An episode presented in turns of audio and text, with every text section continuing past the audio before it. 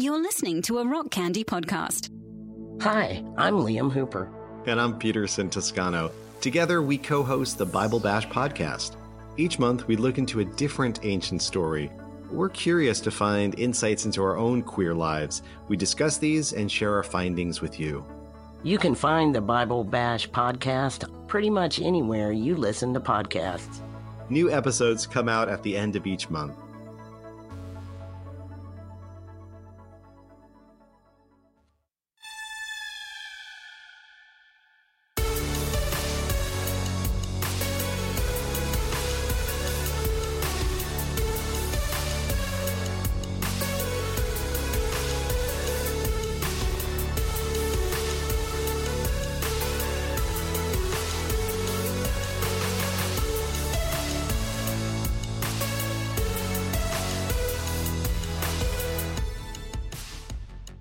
This is Sacred Tension, the podcast about the discipline of asking questions. My name is Stephen Bradford Long, and we are here on the Rock Candy Podcast Network. For more shows like this one, go to rockcandyrecordings.com. All right. Well, before we start things off today, I have to thank my latest patrons. So, uh, we're all struggling right now. The economy is taking a massive downturn. A lot of us are suffering. And um, I have taken a tremendous financial hit. Um, I'm working fewer hours as an essential worker to reduce my exposure to the public. Um, I am not teaching yoga at all, and that was a big chunk of my income. And uh, so every little bit helps. If you are able to give to creators you love, um, then please do so because creators, especially small independent creators, we're struggling right now.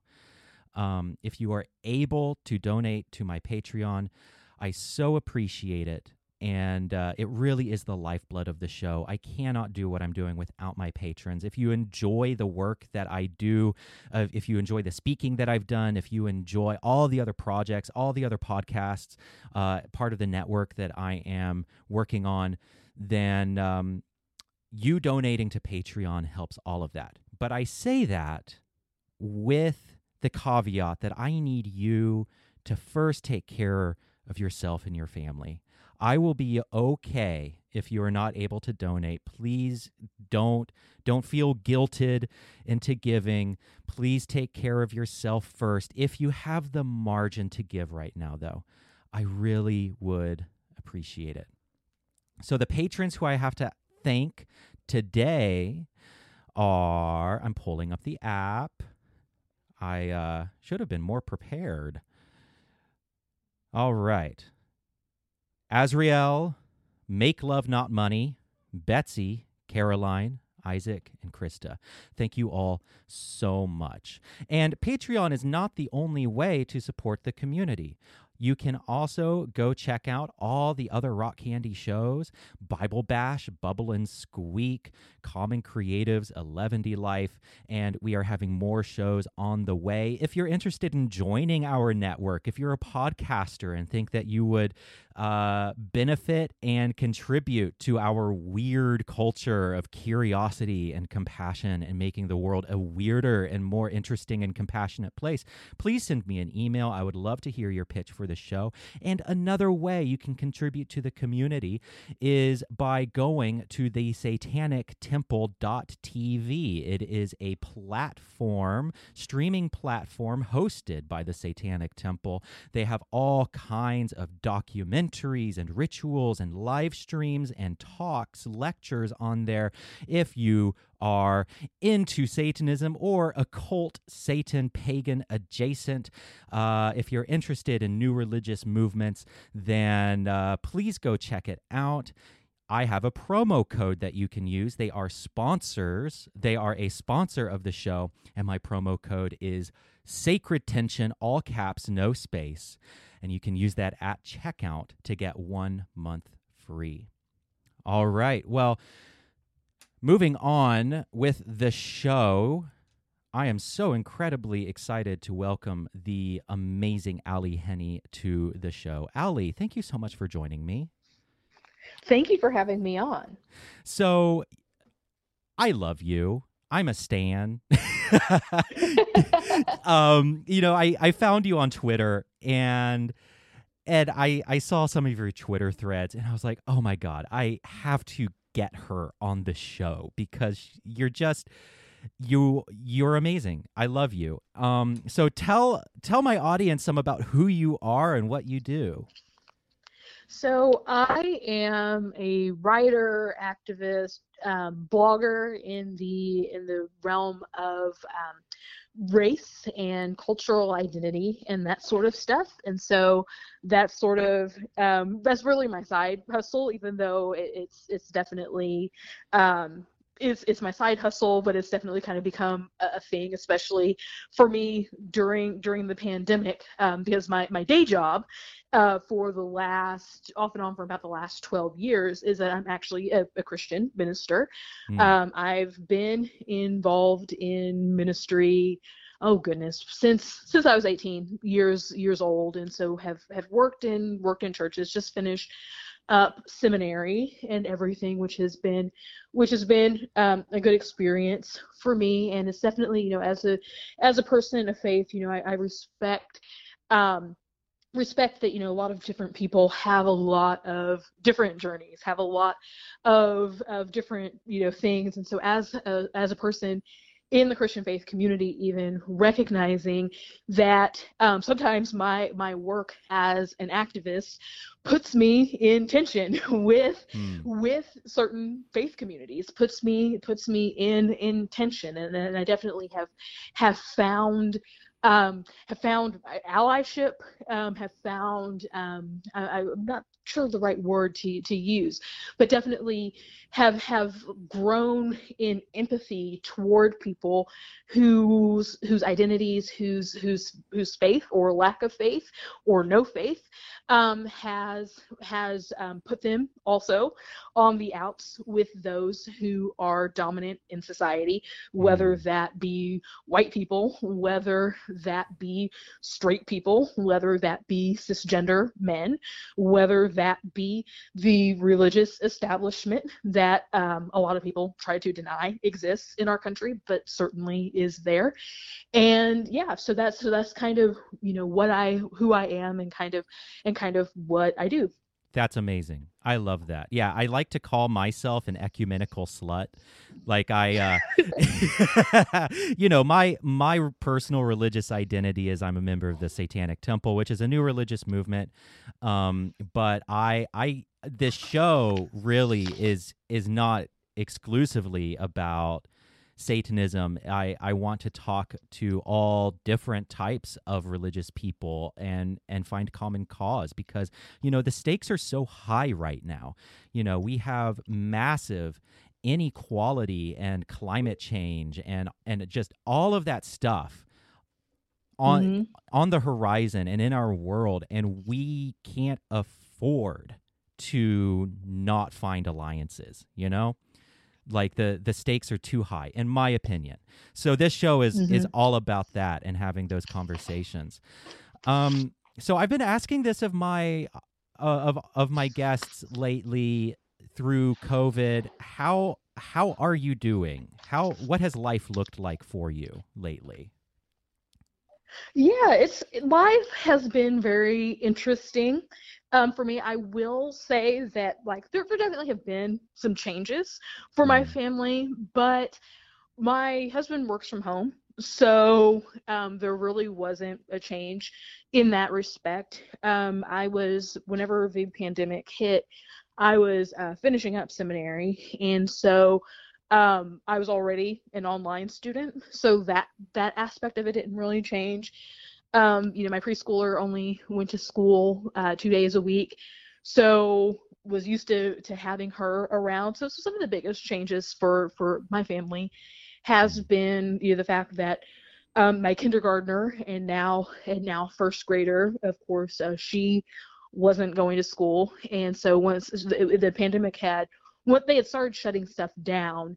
Um, during the pandemic or for the pandemic during uh, our, my kids' spring break. And so, um, so there was kind of a week of where we were already kind of, you know, oh, oh, it's spring break, and then kind of you found out that okay, they're gonna they're gonna cancel school for the week after spring break, and then once that was over, because that was kind of within that initial two week period where they were saying, okay, we have 15 days to, to stop the spread, so so let's do that. And so then after those 15 days were up, the school district came back and was like, yeah, it looks like we're gonna have to have to um, cancel school some more, or rather, they mm-hmm. didn't cancel school. School went to online learning, and so they went to online learning for a little bit more. And then I was uh, living in Missouri at the time, and then my, my family actually in the middle of the pandemic, we actually relocated to Chicago. Um, so that so that's been that's kind of been an interesting aspect. Mm. But kind of during during all of that the uh, governor of Missouri shut down the schools. He said that that schools would would um, all schools needed to suspend in-person learning, so no more in-person learning. Everybody, if they could, get online, and if they couldn't, they just then then no school, hmm. and just set a, a universal end date for for the school, which is significant for Missouri.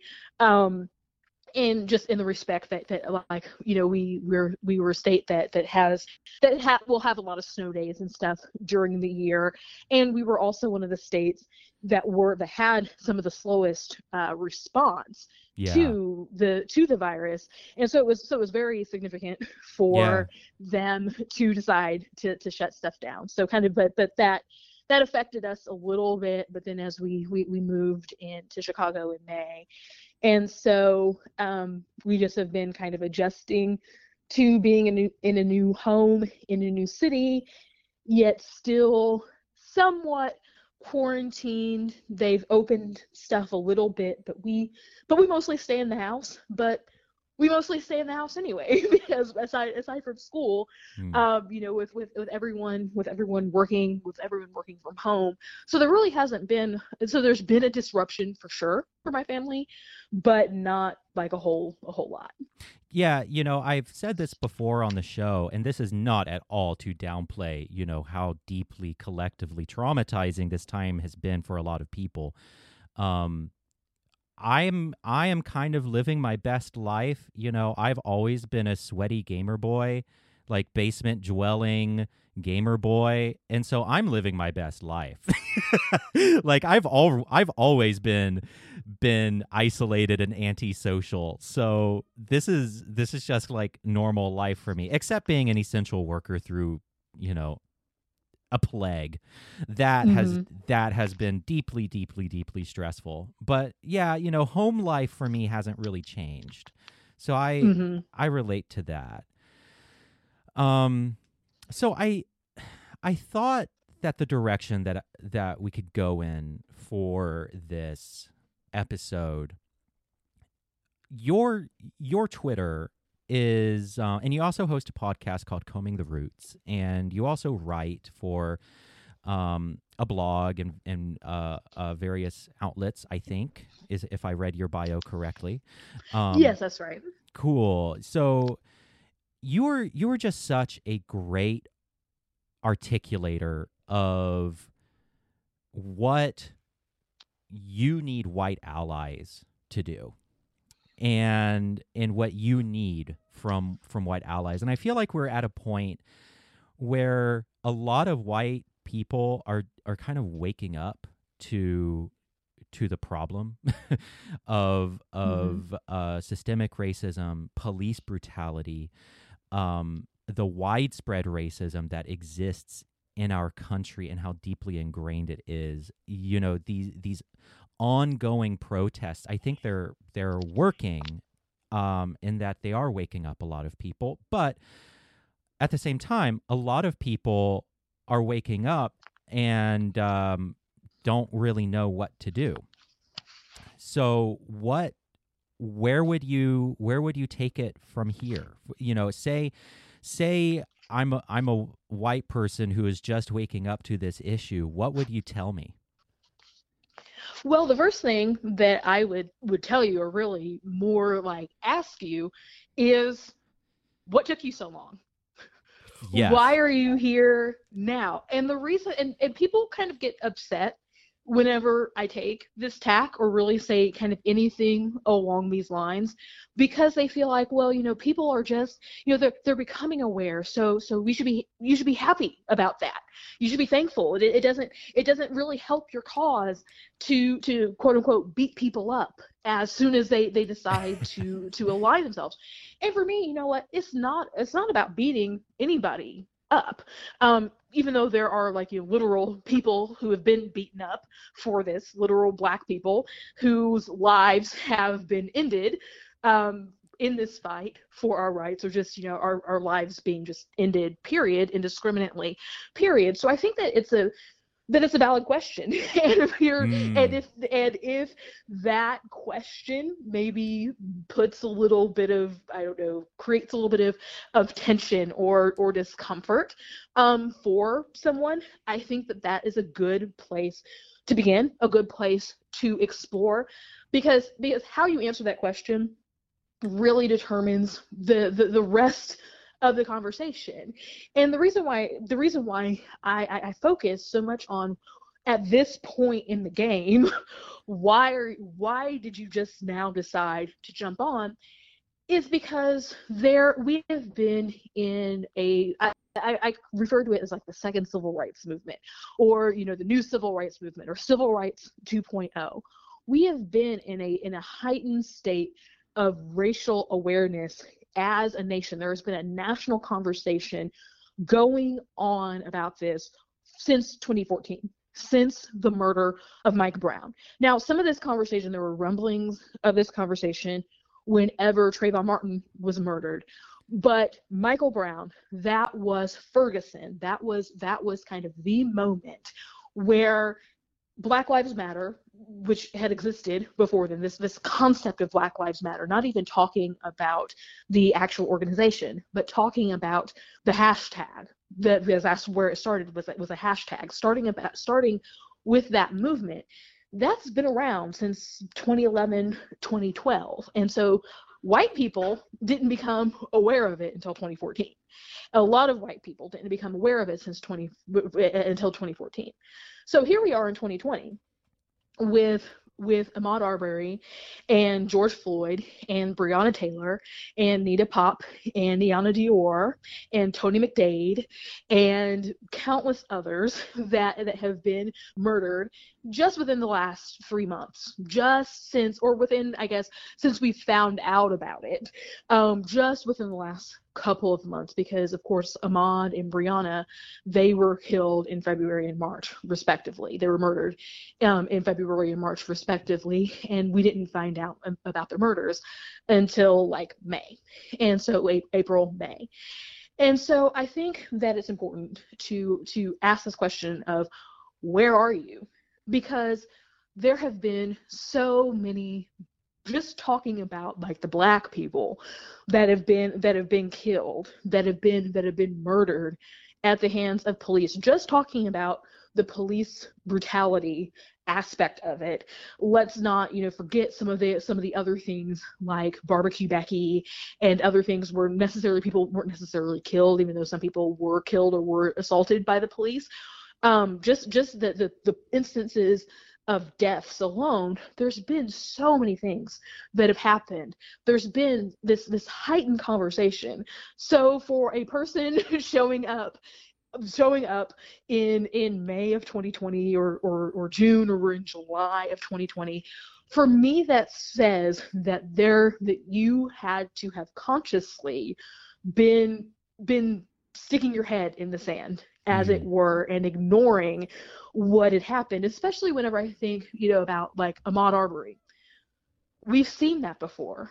That was Trayvon Martin. We, we've seen before where a person deputized by nothing else but their whiteness going and killing a black person, a, a, a young black person, for no other reason than they were they were someplace where they didn't think that they should be. Ahmaud Arbery is Trayvon Martin in the daylight, a little bit a little bit older. That's that's really all that is. We've had I can't breathe. we have had that before. That was that was Eric Garner. That was Eric Garner in New York whenever he was choked out by the police for selling loose cigarettes. We've seen that. We've we, that that was his death was on camera. We've seen this before. So, So why all of a sudden is George Floyd the the the catalyst for you to for you to be here? right. Yes. And do you find personally when you have these conversations and when you ask or or you know and and when people are just um kind of waking up to this, do you find that a lot of white people expect you to kind of pat them on the back and say, "Good job"? Oh yeah, absolutely. I think that that the that the way that it kind of comes off is oh my goodness, you know, a, a lot of times people will be like, oh my goodness, I, I just had no idea how bad things were. And I say this and I don't and, and, and I understand that it's all it's all well meaning. Very rarely is somebody showing up like I'm the you know, I'm the best thing that's ever happened to social justice and aren't you so glad that I'm here? Mm. most people no, no nobody nobody really does that. But most people show up with they either show up with like their white guilt and con- contrition. And so it's like oh my goodness this is so bad. I can't believe things are so bad. Oh this is so horrible whatever. They they, they come they come with their with their white tears. They come with their their anger. They come with it with their with their righteous indignation um which which you know definitely is a is a, is a valid posture it, it's a valid um it's a valid emotion to have to feel to feel righteous indignation. Um, you know people people come with with kind of all sorts of of, of different of different things. There are people that recognize you know okay like this is you know now i'm convinced that stuff is bad. You know it, it took it took maybe you know three or four things happening for them to really recognize um, as an activist somebody has been talking about this for a very long time at this point. Um, there are some people that I've that I've gotten where it's been like, you know, you've been talking about this for such a long time, and you know, at first I was really offended by what you said, but now I'm starting to see it. Now I'm finally, you know, you have people that that are like, I've seen the light. You you have that Mm. um, sort of thing. But but often what it is, and, and I think that that often what what under what, what what's the undercurrent of all of those things that I just mentioned is I'm here, please absolve me of my white guilt. And, and so it's like, please, you know, come, oh high priestess of of racial harmony, racial healing, absolve me, absolve me of my sins. And so like that's that that's something that I think a lot of white folks that that whether or not it, it and I think that for some people it's definitely conscious.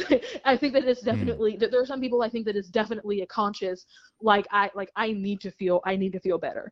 I think that some people it's un- for some people it's unconscious in the sense of they would never put that language to it but at the end of the day especially the ones that go the people who go out of their way to approach black and brown and indigenous people and i kind of you know we're, we're not really you know holding hands or, or, or touching anybody right now in the pandemic but my but my, the visual image that i have of this and the visual image that i have whenever i get these types of messages is this white person running and, and, and, and gripping both of both of my hands and, and holding them up, kind of you clasping them and being like, oh, this is so bad. Oh, I'm so sorry. Oh, I'm so so whatever.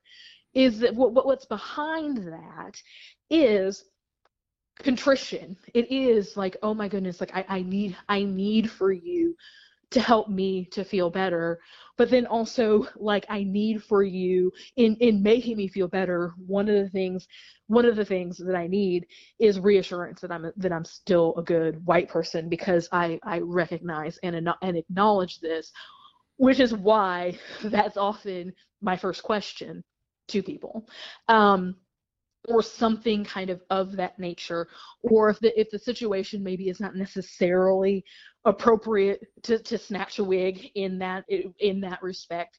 Often you know something that i that i say in in some shape or form is kind of like yeah i've been talking about this for a long time. And so yeah this has been going on for a minute. Like i i, I try to to throw that in there because i think that you know it's easy like, like white people think that because white people often think whenever that, that something doesn't exist until they acknowledge its existence.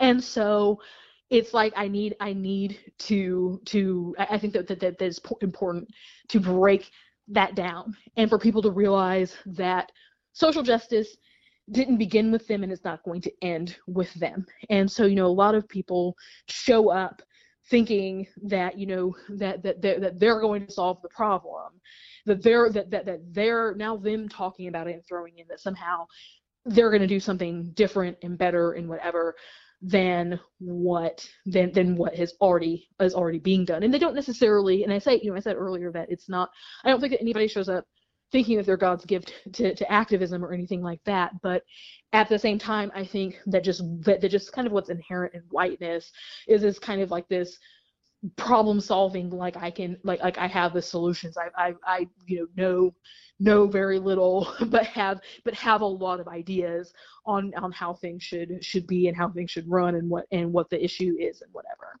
mm.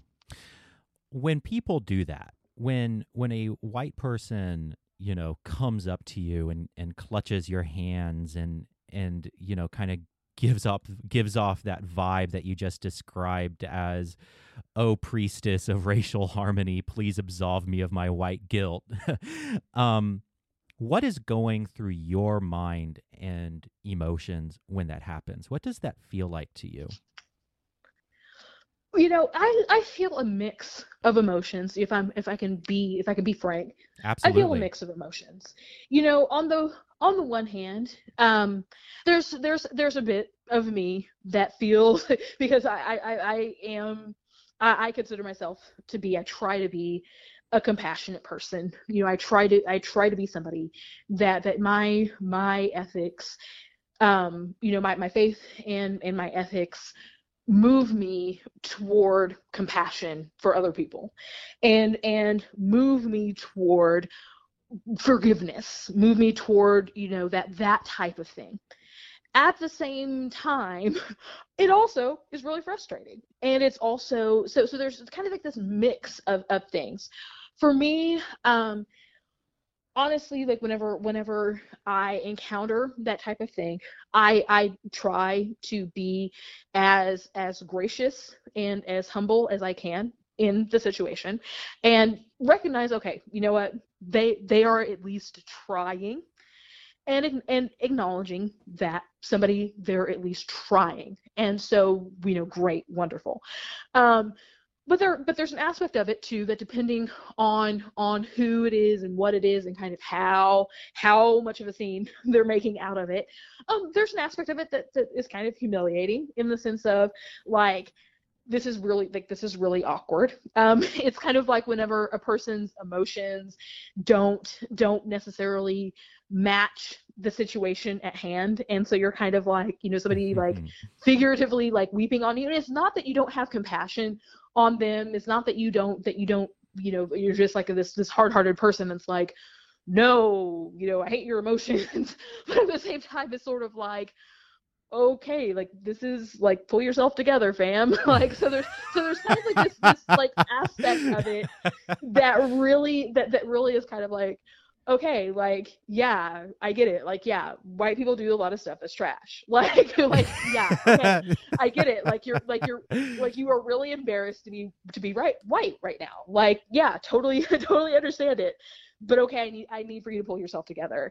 Um, hmm. because what that gets into, and so for me, kind of where that, where that compassion piece, where that, where there's, where there's, where there's tension there for me, is that of course, you know, I want to be, I want to be compassionate I want to acknowledge the person kind of in all their other in, in all of their of, of their dignity and worth as a person. Yet at the same time, the subject matter is you have been in a position of oppression and sometimes it's sometimes you know having a relationship with with the person too um where it's like like, like if this is somebody that I, that I that I've known and have had and have had a relationship with in some way and they come to me with this it's kind of like okay but you're but you're complicit in my oppression. So like you know glad that you feel bad about that um, or glad that you that, that you that you feel bad about some aspect of of that and that you're becoming aware of of how you personally have been complicit in in my in my oppression. But at the end of the day like you coming to me with your white tears like that's really not that that, that that's not doing anything. That that that is more for you than it is for me. Right. And so so that's so so it's like you so so i say all that is like there's a tension of having compassion on okay you know what you're coming to me. You, you have emotions that are that are valid and are at least worth acknowledging that like okay you know you you have whatever feelings that you that you have and you have a right to those feelings.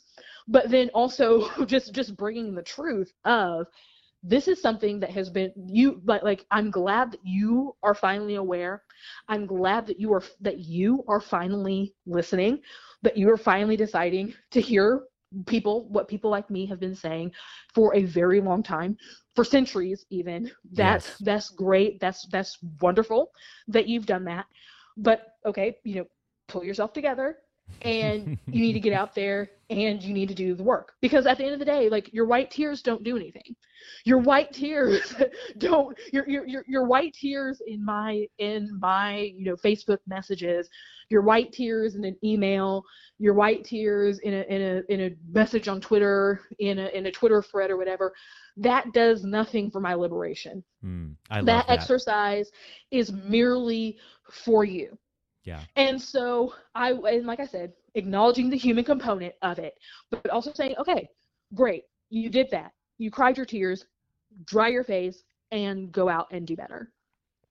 I love that. Thank you. So I, I, I want to make just a few uh defi- I, I want to get a, f- a few definitions um before we move on. So there are just a few words that you used um in the conversation so far that people who might be new to this have might not know what this means.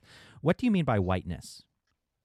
Whiteness. So yeah. So basically, whenever I say whiteness, I don't necessarily mean being a white person, mm. even though being a white person is part of whiteness.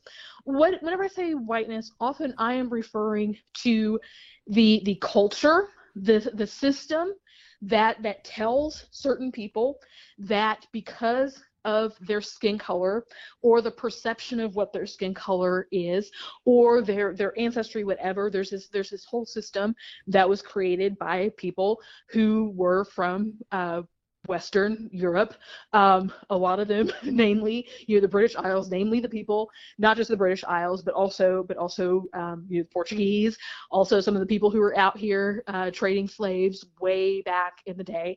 There, it, there is a system that confers social benefit on people who are able to to fit into certain social criteria to to be white and uh, what a lot of people don't realize is that some of the people who we consider to be white today aren't weren't, white whenever they in, in America were not white when they first or whenever their immigrant group first arrived in America. Most notably, the Irish. We would consider Irish people to be white.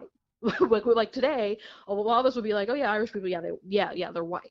But whenever, but but incidentally, whenever Irish people first started immigrating to the United States, they were not considered white. They they largely are Catholic. Um, they they largely are not don't fit into that that kind of WASP, that white Anglo-Saxon Protestant um, mold. So they were considered to be another group and so a lot of them because they they didn't have some of the some of the ties to britain they didn't have the the lineage some of them didn't have the the nobility they didn't they didn't have the resources or or means that a lot of their british uh, descended counterparts did. They came into the united states as a as a very kind of poor kind of working class group of people. But what happened was is because Irish started arriving here during slavery, a lot of them became became slave masters or became became overseers. Some of them even were able to social climb enough to be able to own a little bit of land and to own slaves, and that was considered a thing that was that was um, that made one's social standing be high. But, but but by and large, a lot of a lot of Irish people were poor. Well, what ended up happening is Irish people at first were kind of you know they because they were oppressed economically there were some Mm. sympathies there with with slaves and um there became a point in which the white landed gentry recognized that if the Irish and if other poor people, other poor people, um, or other poor quote unquote white people, if they could, if they could identify with the social struggle of people who were enslaved because a lot of the, the Irish people, um, a lot of Scottish people, a lot of British people who were who were poor and who were debtors, they entered into they came over here and, and entered into indentured servitude, which was a condition of servitude that they a lot of them were in it for seven years and then they could get out of it. Um, whereas slavery was a perpetual condition. Um, it became it, it quickly became codified that slavery was somebody could be born a slave and people and, and family lines could be born into slavery in perpetuity. And so what some of these people in power recognized was that these poor people would that they could um, they had more cause often with the slaves with the people who were enslaved. And so the people who were in power um, made it more beneficial to be white to be to be to be identified with some of these with some of these other other um, groups that really weren't considered white. They kind of grandfathered them into whiteness. And so um, that's sort of that, that that's long-winded but but it is actually a lot more complicated in how people um, became white how people in how Mm. people with a certain skin color in the united states became became white and so every group from from europe and from eastern europe and from other from other parts of the world that have immigrated in there's they, they go through kind of this period of whether or not people or whether or not society is going to to determine them to be white and then as people intermarry and as all this other type of stuff happens there's there's this there's this um there's this kind of trajectory that a lot of cultures have have taken where they the, the idea of the american melting pot where basically like like this this was something that you, even schoolhouse rock had an episode talking about the melting pot. What people don't tell you about the melting pot is that it took is that is that whiteness this idea the the, the dominant culture in america took what it, what it could appropriate took what it deemed worthy from other cultures and and kind of blended them in to this homogenous kind of thing that's why you have a lot of white people who and I, and I hate this and I and I even hate to say it but a lot of white people will talk about themselves as being mutts like they, and I hate that I hate that phrase um, because it's it's so dehumanizing. It's so whatever. But Mm. they but they use this phrase and they'll talk about and a lot of them aren't really Irish, but that's the whole thing. Everybody wants to claim to be Irish, like because that's become something that's favorable. That's something that's they, they, they claim to be favorable, but it's not. But like back in the day, nobody wanted to be Irish because Irish people weren't white and they had no power. But now ev- on St. Pat's Day, everybody's Irish. Uh, Everybody also claims Native American ancestry too, but that's for uh, that that's for uh, that that's a different that's a different thing. yeah. But people talk about you know I'm German and I'm Swiss and I'm Irish and I'm English and I'm Slovak and I'm all these other types of things.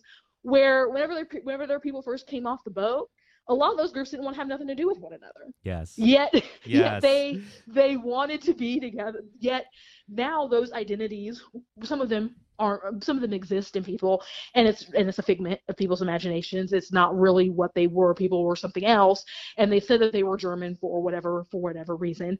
Um, but those identities are able to coexist and people you, you very rarely hear about hostility. Um, you, you might there might be you know, some ethnic like uh, especially in, in places that, that are that are a little bit more diverse like chicago or like new york or whatever where there are these different different ethnic enclaves or historically have been different ethnic enclaves. But anyway so all that to say that that whiteness is this thing that was constructed basically so people who looked a certain way and who had certain privileges so they could retain that power and then inflict oppression on people who were black inflict oppression on people who were of asian descent inflict inflict oppression and genocide on indigenous people. And so it's something so so that's essentially what i mean that's that's super long-winded but that's essentially what what whiteness is. And hopefully your listeners understand that that convoluted idea or, or definition of of what it is. I mean thank you for that because i i actually think really that that that amount of detail is necessary. I mean this is historical. This is this goes back centuries. This is something you know it isn't just an arbitrary it, it yeah i mean it isn't it isn't arbitrary and i think a lot of white people you know they they kind of buck against the term whiteness not really understanding that it has to do with um with social hierarchies and a caste system that at least that's how i see it um Yeah. and and it's and it's a social construct and you know history over time has determined who and who who is and who isn't you know th- this hierarchy has determined yes and who gets honorary status. Like Who that's gets- the other thing too yes yes who gets who gets to be honorary white people. Yes. Well, so thank you so much for sharing that. And the next term that i would i would like to define is uh, white tears. What do you mean when you say white tears? So yeah, white tears basically are when a white person realizes for the first time, in some cases in their life, what it means for them to be white. Not just that they're white because they're not black or they're not or they're not Mexican or they're not Korean, but they recognize that they're white and that people who look like them have and maybe even they themselves have particip ha- ha- have inflicted oppression upon people or they have participated wittingly or unwittingly in systems of oppression. And it's sort of the, the, the feeling of, of guilt. And often there are literal tears that happen. Um, but it can also be a figurative thing where where that white guilt essentially comes out where people who feel they, they feel upset they, they feel they feel some level of shame or there's there's a variety of, emo- of emotions that kind of are compounded that that they express and and those and those kind of spill out um, of them whether it be through actual tears or it be through words or actions or whatever Hmm. And do you find that, and this is something that I'm personally curious about, do you find that those white tears can be weaponized in a way that that takes the that that takes awareness away or the emphasis away from black voices and centering black experience? Yes, absolutely. Because in fact, one aspect of white tears that I didn't that I didn't talk about, I was just talking about it in the way that I was using it um, earlier. But another aspect of of white tears, and this is something that is often attributed specifically to white women, is white people or white cis women using their tears as a way using their, their tears and their whiteness essentially white tears being weaponized whiteness using that as using their tears as a way um, to to either avoid um, any type of of um, repercussions or consequences for their racist actions or using that itself as a racist action or as a way to avoid accountability.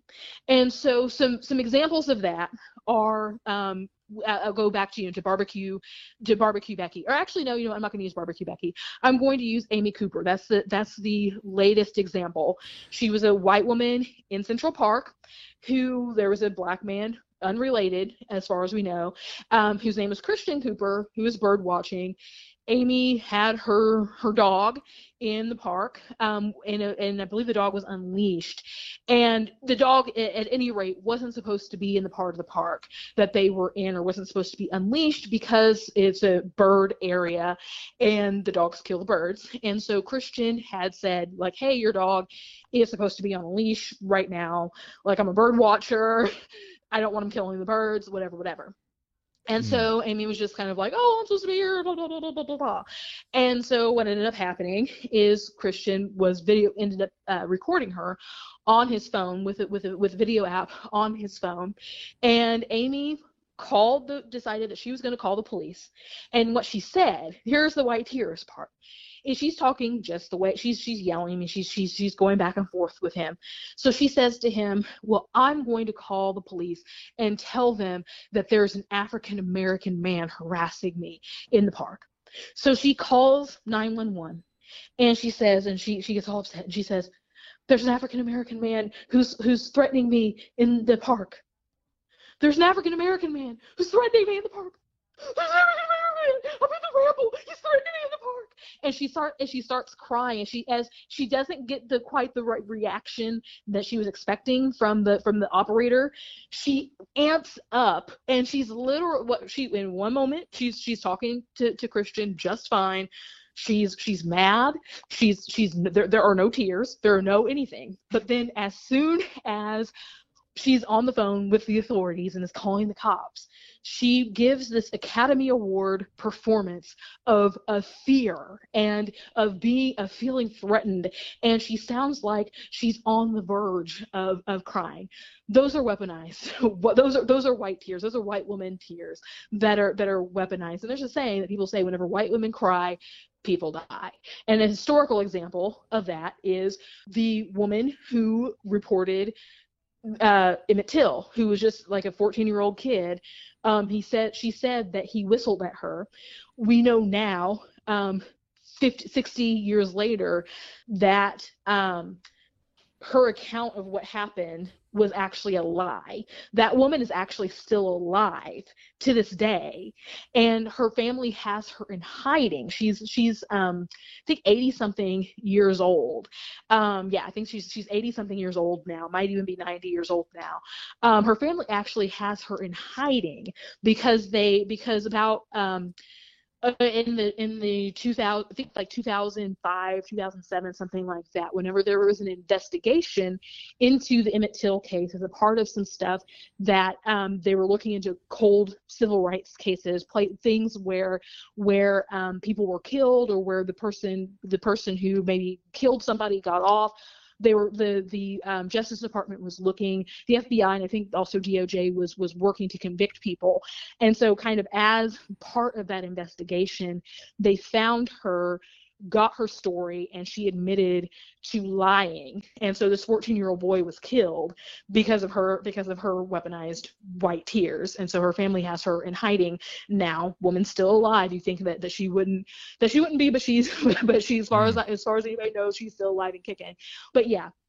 So hmm. that so there's an aspect of white tears that is not just you know the the, the guilt aspect but there's an aspect of white tears that is actually violent to that that that, that the the avoiding accountability aspect of it where you get called out on something racist. And so white women usually are the ones who do this. They, they start crying and saying that they never that they never meant to do anything wrong and that they're not racist or whatever. So there's the avoiding accountability aspect of it.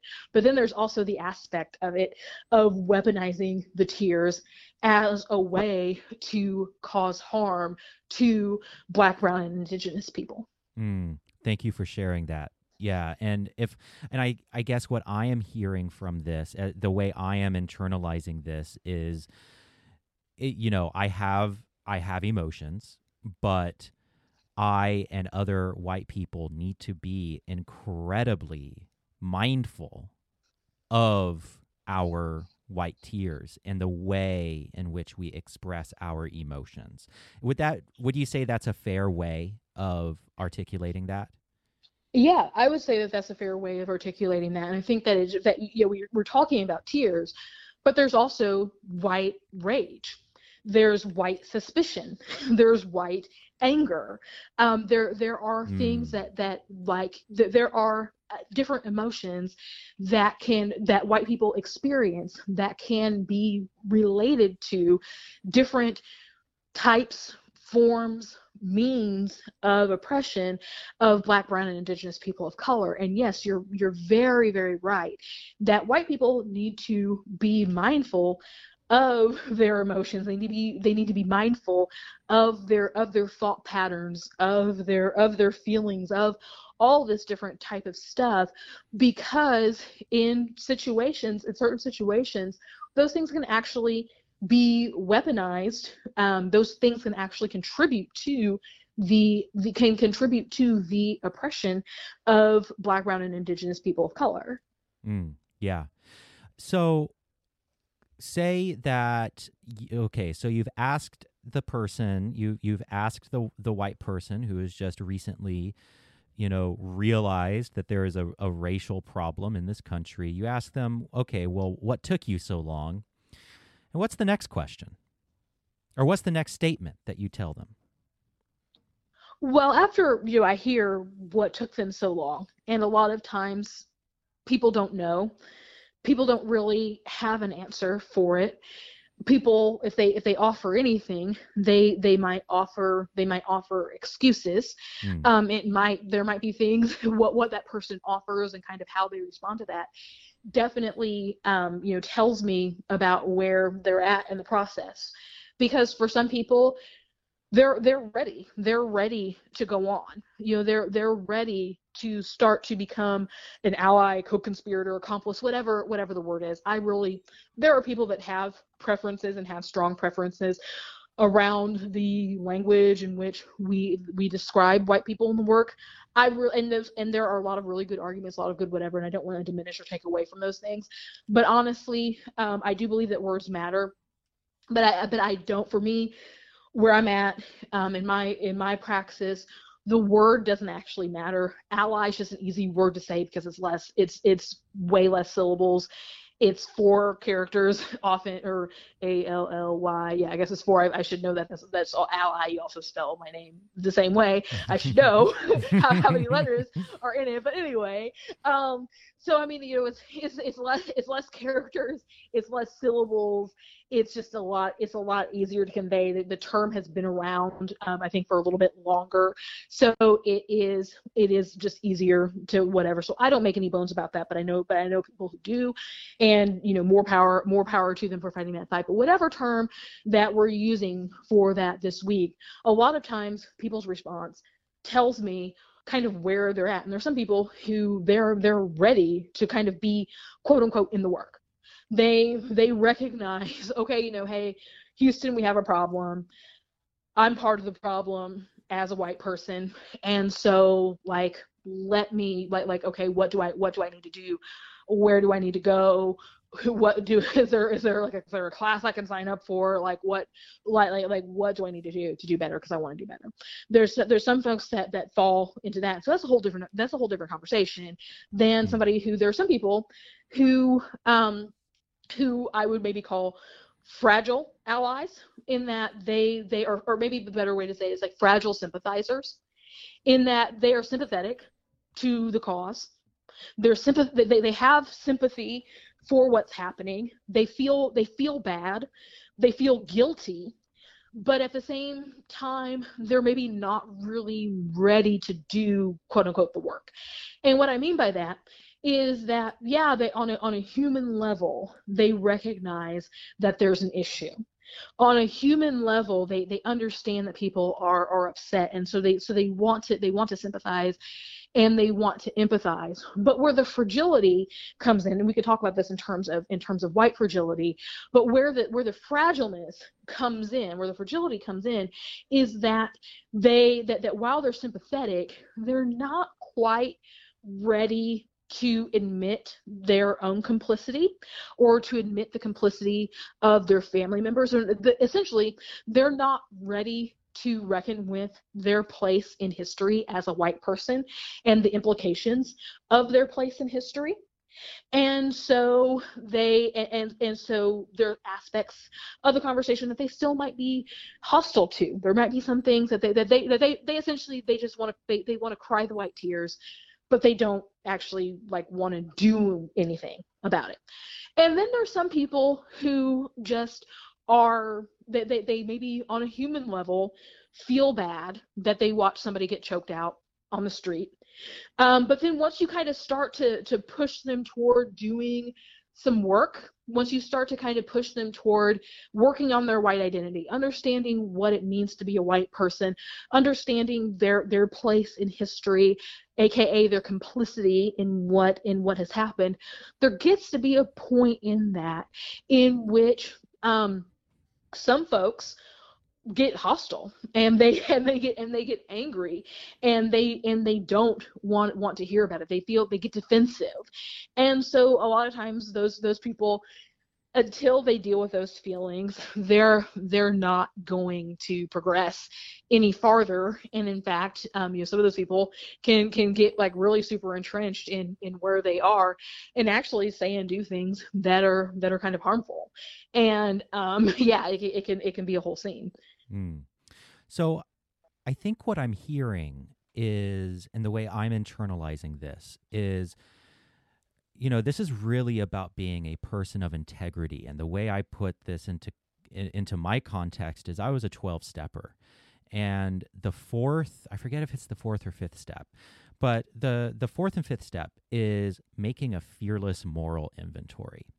And making a fearless moral inventory is that is a is that necessary step to making the world a better place. Like we can't make the world a better place until we admit the ways in which and until I admit the ways in which I have failed, right? Like I I can't correct mm-hmm. anything. I can't and and so for me um I hear this in in like in terms of a fearless moral inventory and so that I can be a person of greater integrity and actually do something tangible to try to make the world a better place. And that means making a fearless moral inventory about the ways that I have contributed to white supremacy.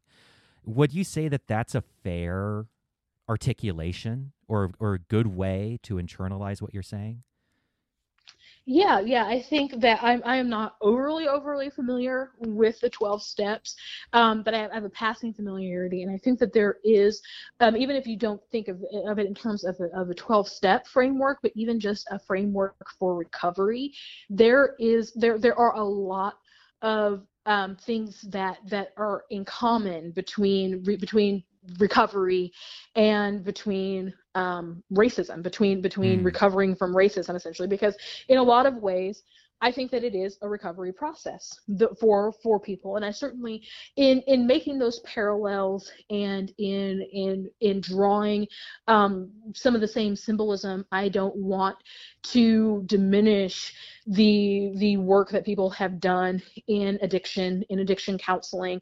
I don't want to diminish the work that that you and others have done in in recovery. And so you know i, I hesitate to make to make a, a huge um like say okay yeah this is this this corresponds to this and that because i because i mm. don't i don't want to cheapen that aspect um because i think that that recovery is is something that is that is important. There are a lot of there are a lot of people out there who who have struggles with various addictions and so i don't want to i don't want to in any way um, you know co-opt or or cheapen that process but i do but with that said i do think that there are aspects of whiteness that create the same needs to mm. to recover from that recovering from addiction does, and namely the things that have to do with making amends with with the people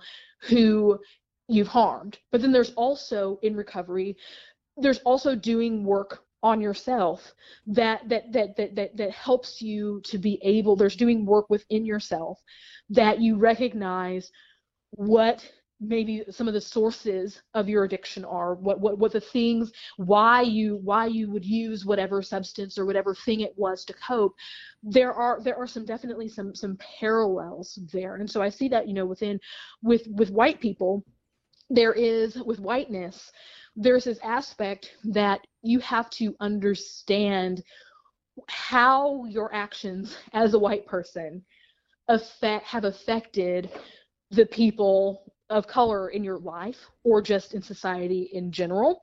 And sometimes that process might require listening to people and might require hearing um, hearing painful stories of you know when when I was you know working at your at your at the place at this place of employment you said and did this whenever you said this racist thing and did and did this racist thing and this is how it impacted me.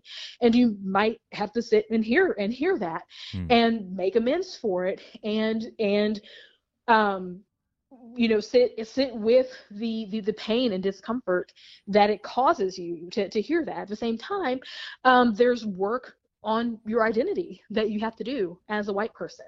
And recognizing some of the some of the areas some of the some of the ways in which um, your your your your participation in the system your witting and unwitting participation in the system has has oppressed others. And so there are things that you that you have to do to recognize that to, to avoid doing certain things. And sometimes that's sometimes those things are things that feel good that that might feel good. I mean you know i think that that white saviorism is is one thing. Um you know there there are people out there who love to help and they they they are helpers by nature and they love to help. But their help the, their their idea of of helping becomes off in a way that is toxic and harmful to other people. And it's rooted in ideas about other people about it's rooted in ideas about people from from other from other civilizations people from other um, parts of society. And so part of that work is is is saying okay well you know your desire to help people that's okay. But you saying that you're going to you know go to to the south side of chicago and you're going to go and you're going to love on all these people because they because you know they're they're all they don't have fathers and they're all oppressed and they're all in gangs and blah blah blah blah blah that comes off as super dehumanizing mm. to the mm. people who mm-hmm. are who are actually there. So yeah, you know, we can we can say like, hey, there there there certainly are some issues on the south side of Chicago, but you and your little nonprofit organization aren't going to solve half of them, and you're actually going to create a bunch of new problems because all because because you are approaching these people like they're projects and not like they are actual human beings with with a story and with a, with a, with a reason for acting the way that they that they do and and you just see them as your as your pets that you can that you can you know gather around them and post for pictures and post it on Instagram and so hmm. um so I say that you know that there's that there's an aspect and for some people it's it takes some work for people to admit to be able to say you know what? I'm a white person you know my my name my name is karen and i'm a woman and i'm a white woman who weapon who has weaponized her tears before. Like there's like there's there's a process that people that people yes. have to go through to recognize that and there's not eh, and there's not you know an end to it uh, white people are always going to be peeling back the layers of the onion of their whiteness. Um, you know, I, I'm 35 years old. I've been black for all 35 of those years. Um, even, you know, somebody that that so I mean, you I'm I'm almost midlife now. So somebody who's who's 70 years old who decides to um, to to enter into racial justice work, well, guess what? I have a 35 year head start on them even yes. somebody who's who's older anybody who who shows up it's like i have it and if they've been in it for a while well i've been you know i've been i you know i marched with dr king you know bernie sanders. Guess what? I have a 35 year head start on being a black woman um, over over even you know some of the some of the most sympathetic white people who've been in the work for longer than i've been alive. There are still layers that have to be that have to be um, pulled back. Mm, I so appreciate that. Thank you for sharing that. And you know, I you know, it I I'm a gay person and I often find myself having to tell people uh, you know, tell tell clueless straight people I am the one who's gay.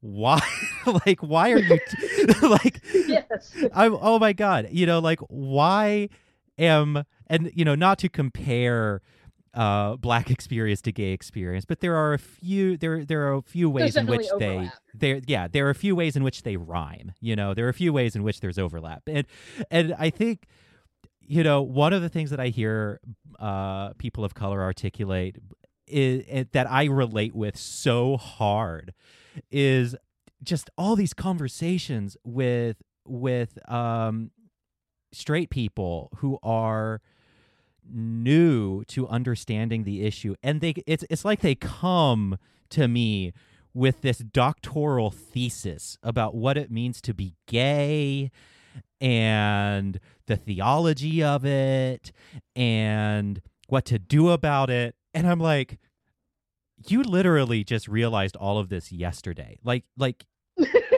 like you, Yeah. you literally just started this last week.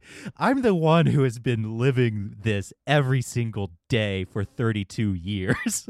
like, Yes. oh my god, it's the most frustrating thing. So, I, I appreciate what you're saying there, hardcore. Well, I think this is a great note to end on, and um, I think I'm going to. I I, I kind of want to bring this episode back to that to that question: What took you so long? And I would really love for my listeners, if you happen to be one of those people who has just recently woken up to the realities of racial injustice and and uh, brutality against people of color. I encourage you to to take the time and ask yourself what took you so long. Maybe journal with it. You know, maybe maybe journal about it. Talk it through with friends. If you have a spiritual advisor, talk it through with them. And uh, there might be some some rough emotions in there don't be afraid of them. Just let that big wave crash over you. It won't kill you, I promise. The e- emotions are not going to kill you. And uh, just do a really honest assessment. And um, and I think that's a good start. Is there anything that you would like to add? No, I, I really think that you said it all. I think that that is that that is a great place to start. Starting with those questions, I like how you said to to journal on it, um, whatever. I think that that's that that that is an important aspect of it to do the work and to do the processing internally. Um, I think is is really important. Um, you know, a lot of folks want to you know jump out and want to externally process and like you said like come up with that with that doctoral thesis and and bring it you know to to their to to their favorite um, black or queer person or black and queer person and be like oh hey you i just came up with this thing and it's like okay that that really wasn't a big revelation but thank you Um, It's like, so thank you for that. I appreciate yes, thank, thank you for, for stating for stating the obvious, what has been obvious. But great, you realized it. Awesome. Tell your people about it. Yes. Um, but yeah, but I think that, that that going through that phase of of processing it internally, and if you need to externally process, maybe externally processing with your favorite white person who is farther down the line in the work than Mm. you are. Um, I think that that's something that that's that's really important um, because it'll save it'll save you and me and other people of color a lot of emotional labor and a lot of hurt feelings and a lot of whatever um, if you if you do that and you kind of um, you know and I, and I say this like having a talk with Jesus I'm not like really saying talk to Jesus if that's not what you do but the idea is like you know you have you you you take that to somebody um, and if jesus is your higher power talk to jesus about it Mm, you know yes. talk to, to whoever whoever was whoever it is about it um, but you but you're but you're doing that stuff in in your own kind of kind of space and not and not invading and not invading people of color space with it Mm. For people who want to find your work, where can they do that? Yeah, so I have a Facebook page. It's just my name. It's a public page. Um, it's I think that the that the list that the category on it is writer or whatever, and so I have a um, so I have that. I post there um, pretty much daily. Um, during the pandemic, before the pandemic, I, I had posts that would go up at at um, every single day at the same time since like pandemic and really i shouldn't even say since pandemic really since um, i finished with school and everything i've been kind of taking taking it a little bit easy. So those posts definitely do come but they might but they might come at different times a day. But the good thing is that i also have started posting multiple times a day so you get to see my my ideas and revelations or whatever you want to call them um, multiple times a day. So that's so that's one um, way that you can that you can get in contact with me that you can see my work. The other is on twitter. Um, my Twitter handle is at the armchair com. And so you can, I, I post uh, threads on there. That seems to be like a lot of what, of what I post. Um, recently it seems as of late that's been that's been the the majority of what i do and there's some good threads on there if i don't say so myself um, i'm also on instagram uh, just just my name Ally Henny at Ally Henny and i i post you can you can kind of see a little bit more of a glimpse into my personal life, but I do post stuff um, related that that's that's topical on Instagram. Um, there is also my blog, The Armchair Commentary. Um, that's just thearmchaircommentary.com, and I try to post to that um, weekly. Um, recently, I've tried to post to it weekly. I did not make it last week, um, but I but I'm definitely you'll see more stuff there uh, regularly. And then I have a podcast called Combing the Roots um, that is available pretty much wherever podcasts are available. I think there's a few there are a few uh, platforms that that it hasn't made it to yet, um, but definitely you know on on I guess the big three Apple, um, Spotify, and Google Podcasts. So you can find me there. And then after you have donated to Sacred Tension, if you have anything left over, and obviously, you know, don't feel like it's like a whatever, um, any type of pressure. But I do have a Patreon. That's my name and um, you know I try to try to throw kind of extra materials and different stuff out on there every month. So if once you once you have um, you know, given here and have and have uh, you know helped to support, then if you have any any other left over, um, you can head over to my Patreon. And so yeah, that's that's pretty much it. Or, you know, just reverse that and just go give money to Ally. All right. Thank you so much. This has been a delight. You're welcome on the podcast anytime. Anytime you want to come on and, and chat, just let me know. Well, thank you. I thank you so much for having me. It's been great. All right. Well, that is it for this show. Special thanks once again to my patrons who make this podcast possible. If you want to respond to this podcast, I want to hear from you. You can send me your thoughts by going to Stephen Bradford Long forward slash contact, or you can leave a comment on the blog page for this episode. If your comment is particularly excellent, I will feature it in my monthly Best Comments series. Also, this podcast is written, produced, and edited by me, Stephen Bradford Long. The music is by the Jelly Rocks and 11D7. You can find them on iTunes, Spotify, or wherever you listen to music. And it is a production of Rock Candy Media. And as always, hail Satan! We'll see you next week.